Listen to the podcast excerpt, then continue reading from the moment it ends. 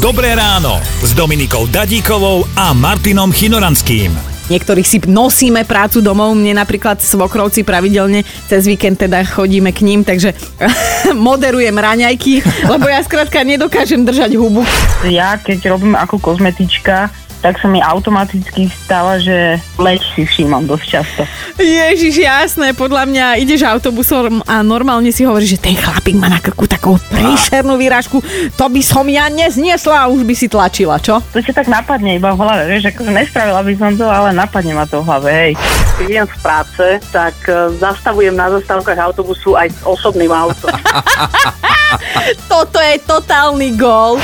Museli sa uprostred dňa kolenačky plaziť mestom. Šéf to normálne nazval ulička Hamby. No a potom už šéf dúfa po tomto celom, že tohto ročný plán títo lenivci naplnia, alebo zase pokoriť uličku lásky. To by chcelo Čo? ešte viac Lásky? kreativity. U- uličku? Oh, hamby, čo, čo ja myslím?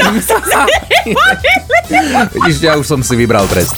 Počúvajte Dobré ráno s Dominikou a Martinom už v pondelok ráno od 5. Radio Vlna.